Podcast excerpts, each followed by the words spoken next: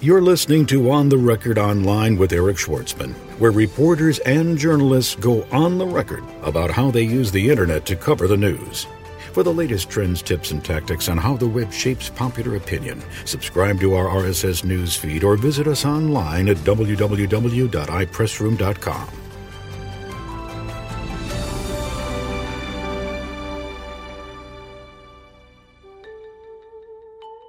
social media researcher Tom Smith goes on the record online. All of this consumer content that we, an opinion that we see online, we trust nearly as much as a face to face recommendation, which I think is, is a huge change in terms of how we relate to other consumers and find opinion. Today we have a one on one interview with social media researcher Tom Smith, who wrote the report which was much talked about on the internet and the blogosphere called How Did We Come to Trust Strangers? A link to the report will be available in the show notes at ontherecordpodcast.com. Um, I had a chance to catch up with Tom, who was based in England via Skype, and we talked about uh, global social media usage trends, uh, what types of products and services get most recommended online, and how did we come to start trusting strangers? Um, and the interview is about 28 minutes, and I'm going to play it for you in its entirety after this. As the Podfather said, there are no secrets anymore, only information you don't have. Are you ready for a blog crisis? Or for proprietary company information to surface on Flickr or YouTube? Hi, I'm Chris Bechtel, Vice President of Products and Services at iPressroom and I'm here to tell you about how you can use iPressroom to host and engage in online conversations. With iPressroom, a PR person can easily add unlimited RSS feeds, blogs, podcasts, and streaming video to a custom online newsroom that matches the look and feel of their existing website. In fact, iPressroom is invisible to the end user, and you can use us to build your own online community. So if a social media crisis emerges, you're not alone. We're PR's secret weapon for migrating not just their media relations materials online, but for leveraging their PR assets to drive web traffic, protect reputations, and build positive word of mouth. With iPressroom, you can add comments and user ratings to any piece of content in your online newsroom, integrate social bookmarking, and even generate dynamic embed codes for your content so it can go viral on the web.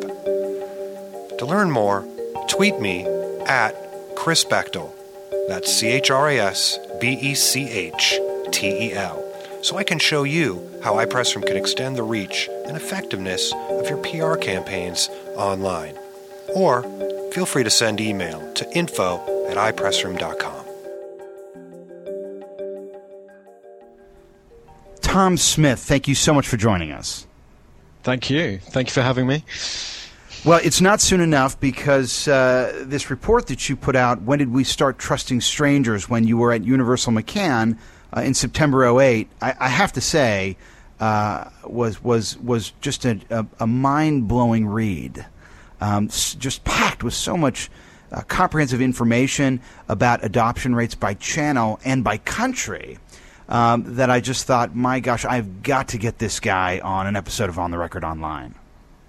Well, I'm, I'm glad you enjoyed the report. So, so why don't you do this for those who haven't read the report?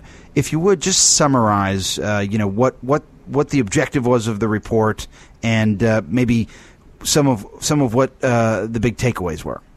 Sure. Um, well, actually, it was. Um, I mean, the, when did we start trusting strangers? It was a part of a a research program that I've been running at University of McCann for about two years, and it was I basically set it up to track web usage and, in particular, social media uh, internationally. And it was something that I started back in 2006, um, and it was actually called the Power to the People Social Media Tracker. That's something we did over, and I delivered three waves of that for Universal McCann. So that was all about tracking global usage of web, uh, and it was very successful, really, and it expanded into 29 countries, um, so pretty much all the big markets across the world, and lots of emerging internet markets as well. Um, and the Strangers Report was um, a, a, one-off study, basically, in this series of research, and it was, you know, I'd, we'd, we'd established lots of uh, international and global trends about you know what kinds of social media people are adopting, what countries are leading the way, you know how much content people are creating, but we didn't really understand the impact of that.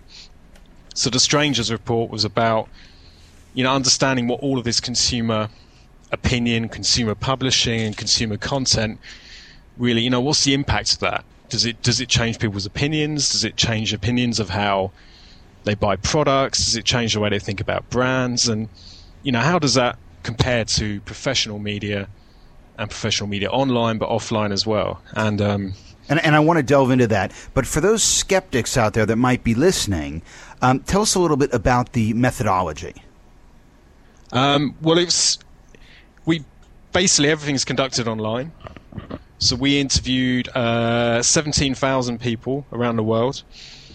Uh, and the great thing about online research is that you can run research in so many markets. Um, a, you know, if you were to conduct this research in a traditional way and not online, it, you just couldn't do that many markets and that many people. It'd be just too expensive. So it's it's a very good methodology. We work with uh, a number of big global panel companies who basically ensure that we have a representative sample of web users in each market. Um, and then we work with all of our local, well, when I was at University of McCann, work with all of our local offices to, you know, make sure the questionnaire is in a local language, make sure it has local examples, uh, make sure everything is, you know, customized and localized for that market. And, and uh, you've and you've since left Universal McCann, so I do want to give you a chance to tell us where you are now. Sure. Um, well, actually, yeah. I mean, I, I recently left just before Christmas, um, and basically, uh, you know, my role there was the head of consumer futures, and it was to run all this kind of research. And I really, from from working in this area for a couple of years, I kind of sp- spotted the opportunity to, and the value in this stuff for for the wider world, and the opportunity to really do this uh, and run this kind of research for in my own company, essentially. So I set up a company called TrendStream, which I launched only a few weeks ago, actually, in back in the beginning of January. Uh, and I really, it's to offer my clients same kind of research. So I'm going to run some global research studies in partnership with a research agency, and that's something I'm getting up and running now um, to track you know, global web usage trends, uh, but allows sort of a broad range of clients to buy into it. So you know, previously I was just doing it for my old agency and old clients, and we'd use it as a promotional way. But this will be a sort of broader product that people can buy into. So, in the category of social yeah. media, um, you know, those services which allow people to, as you said in your report, share, collaborate, and interact. Um, uh, what are some of the global trends that, that you saw and that you learned about from this report? Uh, globally, I mean, there's there's a very strong uh, sort of a big emerging Asian markets, in particular China, uh, people online in India, and you know all, all of these big markets, and you see a much higher level of adoption of social media, much higher levels of content contribution. Um, you know, we, we could categorically prove in this report and this research that, for instance, there are more people blogging in China than there are the US. You know, we see a, you know, real, real trends towards the east and, and Asia. Um, over the last three years, we've seen a real growth in terms of the numbers of people creating content. Um, see, originally that was less multimedia, but we've seen a big growth towards video, as you know, as broadband's had an impact over the last two years. Um, and really, you know, gradually just people getting more and more involved in social media, both passively in terms of consuming it and reading it and watching it, but also in terms of sharing and, and particularly creating, which was the interesting thing. Well, um, one of the things that's so interesting to, was so interesting to me about the report was, you know, one the adoption rates, obviously, but ranking those adoption rates against trust. So, so now, if you were to revisit those um, uh, global adoption rates that you just summarized, you know what what global trends um, could you uh, take away with respect to who trusts social media most and and least uh, with respect to you know country and region? Sure. Well, actually, very interesting when you when you look at, I mean, the, the broad for those who haven't read it, the broad trend and really, the, which underpins the name of the report is that all of this consumer content that we, an opinion that we see online, we trust nearly as much as a face-to-face um, recommendation, which I think is is a huge change in terms of how we relate to other consumers and find opinion.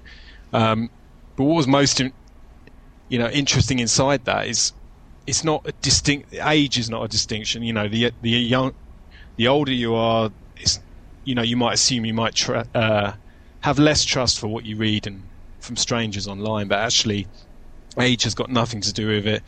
Neither has gender. The, the only really, the only real factor in, in the level of trust was the country of origin. So, you can kind of see there's real cultural traits dictating, you know, how people uh, perceive opinion online, how much they trust it, um, and it's it's very time also tied to the level of involvement that people have in that country. So countries where people are much more involved, places like South Korea, where people are very active in social media, very active in uh, socializing online, and very active in blogging and creating content, you see a very high level of trust for opinions of strangers. Um, in markets where, in markets such as the Netherlands, where you might see a much lower level of adoption in terms of content creation or blogging, you see tend to see sort of lower levels of uh, trust. But really, you know, the things like age and sex that you might think would have an, an impact on that really don't. When you uh, look at um, the various channels of social media that exist, uh, mm. which ones are the most popular? What are the mo- what's the most popular global channel through which people communicate on the internet? Um, well, I mean, the number one passive consumption is video sharing platforms, um, followed by blogs as a collective, um, and then social networks. In terms of content creation, uh, the highest really is, you know, to upload and share photos.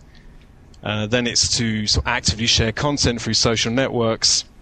Uh, then it's to blog and then to upload videos. You, you see real kind of hierarchies, and it in terms of uh, usage and penetration.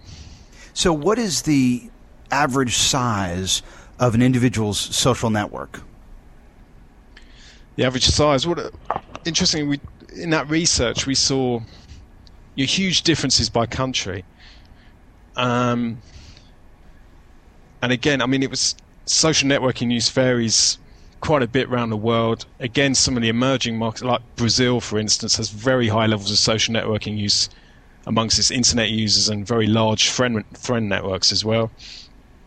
Uh, the country with the smallest friend net- networks were was Japan, uh, which is a you know very it's down to cultural reasons and the fact that there is this hesitancy to build networks of people you don't know and so there, there are all these kind of reasons. Um, I mean, we saw on average that. Oh, I'm trying to remember the numbers now. But for instance, you know, uh, across the world, people have more digital connections than they did face to face. So, for instance, the average number of face to face connections was 35 globally, and then on by email, which was actually number two. Interesting, so email still maintains a lot of networks was 32. Then on social network, the average was 30.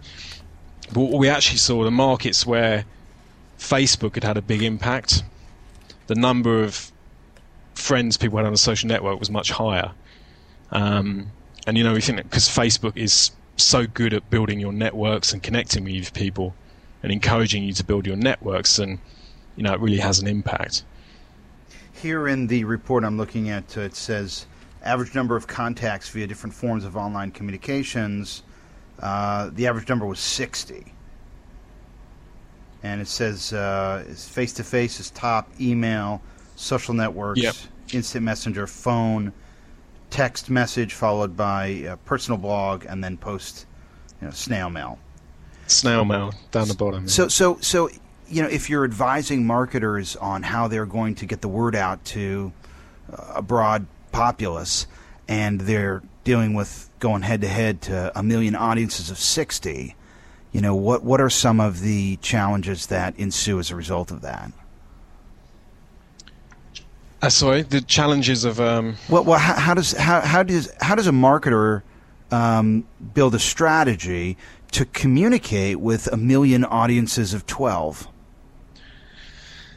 Yeah, it's a challenge. Eh? It's I mean, it's kind of like direct marketing all over. But um, I mean, social network and social media marketing is a completely different uh, animal to traditional media marketing. And I, I, was talking to someone about this today, and you know, it really needs you know a long long term perspective.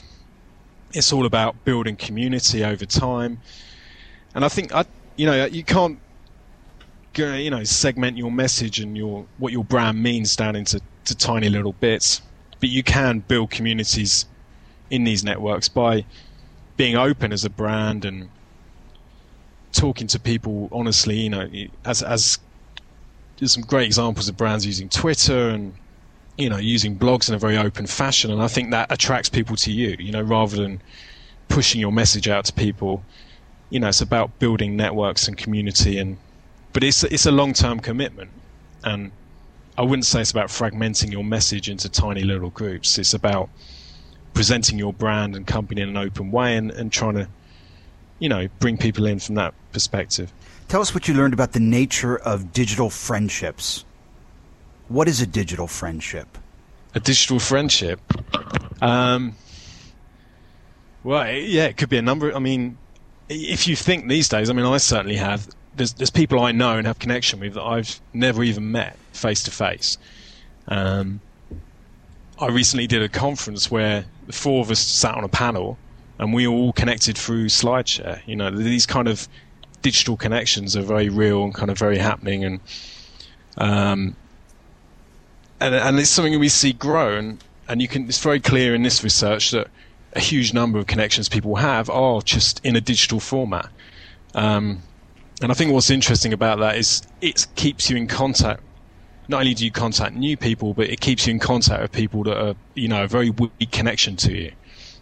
And in the past, you never would have had anything to do with these people again. But a, when they're part of your digital network, they stay part of your life, and um, they still inform you. They still share things with you, and their opinions still, you know, come into interact and come and um, can still affect you. And this, you know, it's a real massive change that just a few years ago really wasn't wasn't something to uh, have ever happened before. So I think in terms of how messages spread and what that means for marketers, I think that's um, you know a huge change that people need to you know really get their head around.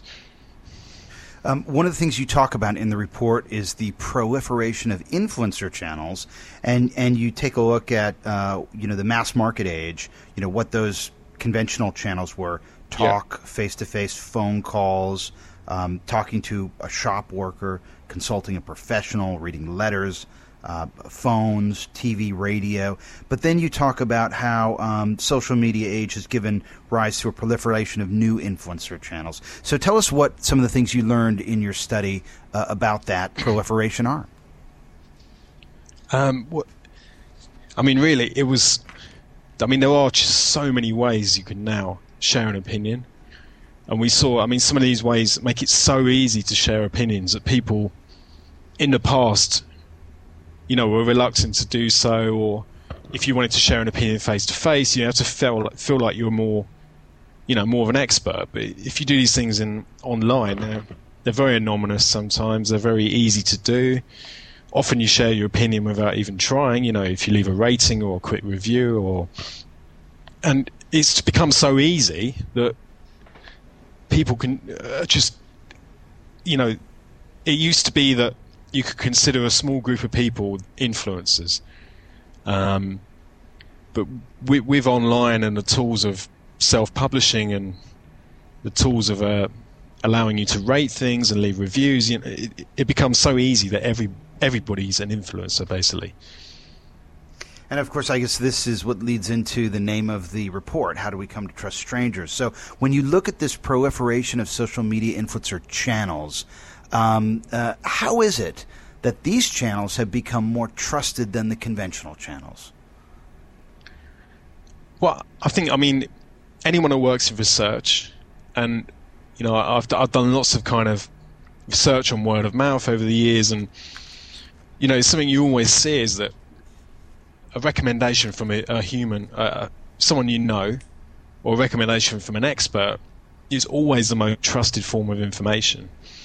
Um, but I was actually, you know, there's this kind of perception around that people don't, you know, everything that's written on a blog is rubbish, or I don't trust what people have to say on blogs because they've just they're too opinionated. But actually, you know, it was quite amazing how how trustworthy these these sorts of information are. And I think it just shows how much impact social media has had, um, and how it's made us more consumer driven and rather than professionally driven. And and it's I mean it's interesting because it's not consistent. It depends on the social channel and the context. And actually in in an environment that's trusted people trust that consumer opinion more so if they read a consumer opinion on a trusted media brand say the Gar- comments on the blogs on the Guardian in the UK they would trust that more than a random blog or if they read reviews on Amazon they would trust that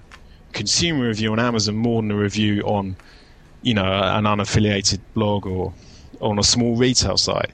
So it shows that there's differences, but I think the way that social media has become so mass market and the platforms that we use are so well known and so well established that they've really elevated the trust that we place in those consumer opinions in those places. Now, you obviously did a, um, a good deal of research on what types of products and services people are most likely to talk about or recommend online. Sure. What were the biggest surprises uh, from that part of the research? Um, I actually, I mean, there's clearly a difference by the type of product. You know, people are much more likely to recommend stuff they're familiar with, and it, things like entertainment and stuff that everyone experiences day to day and has an opinion on. So things like films and books and obviously technology is very highly recommended because it being the web and people are very technology literate. Um, I think the biggest surprise was that even in even in uh, types of products you would consider to be really uninteresting, stuff like utilities or you know financial services or ex- things you might consider to be an expert kind of category of products. So um, you know things like cars, automobiles, and uh, property. But there's still even in these kind of channels, people have contributed a huge amount of content. Um, so even in utilities, you know, nearly 40% of our respondents at some point had commented on on this kind of product, and I, we, I mean, we were generally staggered about the amount of content that people have put out there. Um, but I really think that's down to the fact that it, it's just so easy to review and talk about stuff. And now every time you are prompted in any kind of environment online about products or brands or services, you know, there's a way to review it.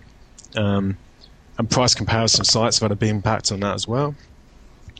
Um, but the other big surprise was it, it, it wasn't all around stuff that's retailed online. You know, so a lot of products that have very long life cycles, like cars, uh, stuff that you would never buy online, like you know a chocolate bar, grocery product, or an alcoholic drink. You know things you're very unlikely to buy online still have and are still massively talked about. Um, so it really has a an impact in offline purchase as well. Did you um, make any attempt to try to map the uh, segments that seem to be most recommended back to um, the marketing activities of the organization selling them? I mean, is there any um, case for the fact that perhaps these uh, channels, are, the, these marketers are more active online, or no? Uh, no, we didn't. I mean, we didn't attempt that because, it, I mean, from that kind of data, it's very hard to sort of draw a correlation on those things. I think personally, it's more down to, you know, the topics that lead are the stuff that everyone, everyone is actively involved in everyone has an opinion on films and books and entertainment. Um, it'd be interesting. I mean, that kind of analysis would be interesting. It'd be interesting to see whether the brands that have most buzz online and most talked about are the ones that have sort of actively gone out there and worked in social media and you know, tried to pursue these kinds of people that talk online. Now, you also talk about the influence economy. Um, you know, this idea that uh, this these recommendations transfer into sales, um, and you also talk about this idea that there are super influencers out there. Tell us about that idea. Well, uh, the super. Inf- I mean, basically, the, the premise of the report is it's so easy to influence now. That everybody does to some degree, but there are people out there who do, regardless of the product. You know, no personal interest in that product. They just they influence across every category you can imagine. So they're constantly out there. They're constantly reviewing. They're constantly sharing their opinion. So really, we were trying to, you know, it was about making the point that there are this is this segment of people that kind of rise above this massive influence. Um, and you know, I tag them the super influencers, and actually, you know, you see examples of these kinds of people every day. So they're the people that are are really actively involved in blogging, actively involved in things like Twitter. Um, you know, very actively sharing content all the time and, and having an opinion and being vocal about it. And you know, I think the point is now that everybody, because the tools are so easy and there's so many ways to share opinion, everybody does it. But there are some people that are more active about it and rise above that. And you know, these are the people that are going to get your message out and are going to project your message in a sort of social media world. In the past, um, before social media, in the mass market age, you know, there was always this real um, division between uh, reporters, you know, uh, news reporters, and advertisers. And so, you know, we had more trust for um, uh, the news than we did for the advertising. But in this world of super influencers, where anyone can be a super influencer, as you say, it could either be a marketer that's a super influencer sure. or an individual. Um, you know, how does that impact trust at this stage? And, and, and what's your gut tell you for how it will impact trust moving forward?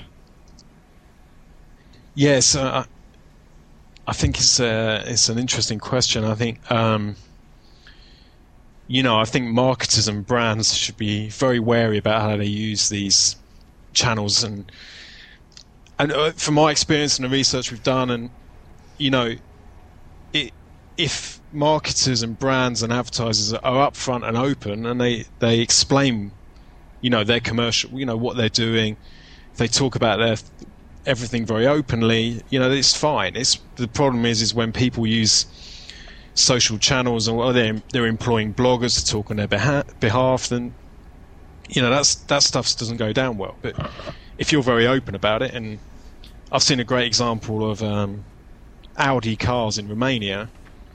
And this is in, in Romania, so these things work everywhere. And basically, they, they gave 10 big bloggers in Romania cars to go and test drive and what they didn't do was, you know, they were open and honest and said, you know, take the cars, drive them around, and it was a very open promotion. And you know, people don't mind that. It's when things are done, uh, you know, without when when things are tried to not been done honestly and straightforward, and they try and pervert the sort of true opinion. But I think I think people can be very commercially involved and be open and honest without and get a benefit from that. They don't need to you know, try and pervert what people are going to say. They just need to put their product out there, and if they believe in their product, then in a social media space, it will it will fly. It will do really well.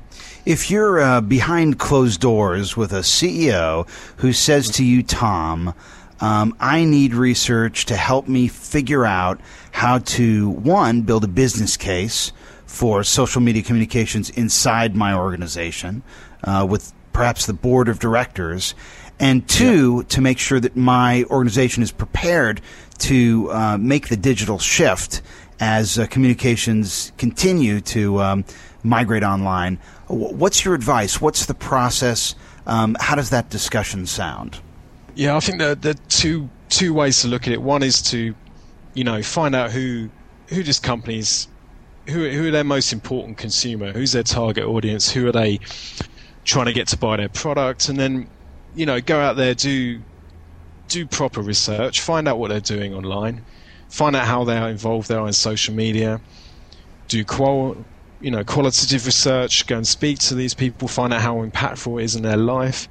And I think the other thing that really helps sell this case for companies is is to go out there and find out what people are already saying because I know I used to do it on all of our old clients. We used to show examples of the amount of content that already exists in consumer spaces on their brands, and it doesn't matter what client it is.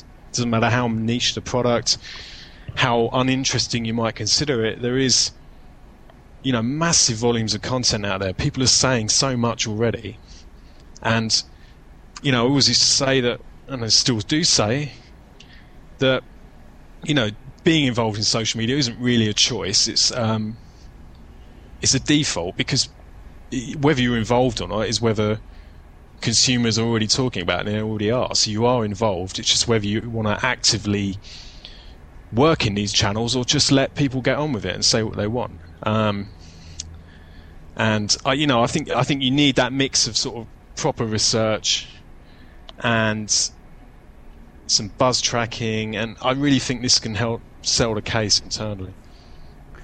Tom Smith from Trendstream, thank you so much for joining us. Thank you. Thank you for having me.